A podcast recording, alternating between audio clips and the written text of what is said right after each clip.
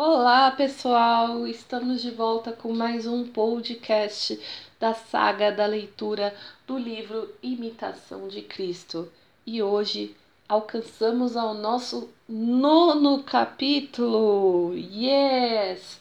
Já estamos no nono capítulo, na página 33 do livro, pelo menos na minha versão, da minha edição do livro é o 33.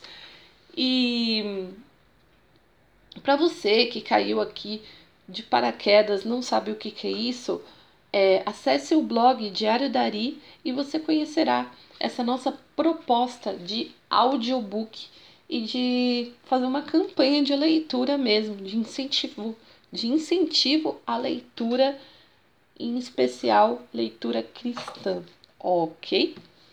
Certo. Então, dando continuidade à leitura, temos aqui como título da obediência e submissão. E começa assim o texto. Grande coisa é viver em obediência, sujeito a um superior e não a ter uma vontade própria. Muito mais seguro é obedecer que mandar.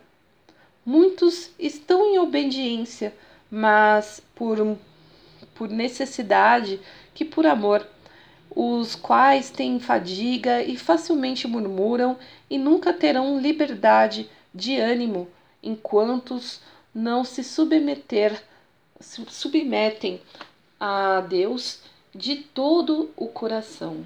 Por mais que ande de uma parte para outra, não achará descanso senão na humilde submissão a um superior a imaginação de que mudando de lugar se melhora, a muitos tem enganado.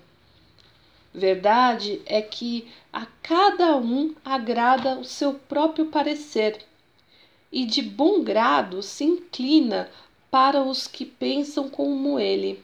Mas, se Deus está entre nós, não é, é, é necessário que deixemos algumas vezes nosso parecer pelo bem da paz,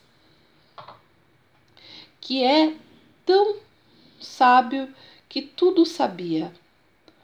Não confie demasiadamente em seu próprio parecer. Ouve antes uma boa mente o sentir dos outros. Se seu parecer for bom e o deixar por amor a Deus, para seguir o alheio, terá nisso mais merecimento. Muitas vezes, ouvir dizer que é mais seguro ouvir e tomar conselho que o dar. Bem pode também acontecer que seja bom o parecer de um, mas não quer ceder aos outros por razão quando a razão ou a ocasião o pede. É sinal de soberba e de teimosia. Então, foi esse o capítulo nono do nosso livro. E caso você queira adquirir, no final do post estará o link para fazer a sua compra do seu livro e fazer nossa meditação juntos, tá?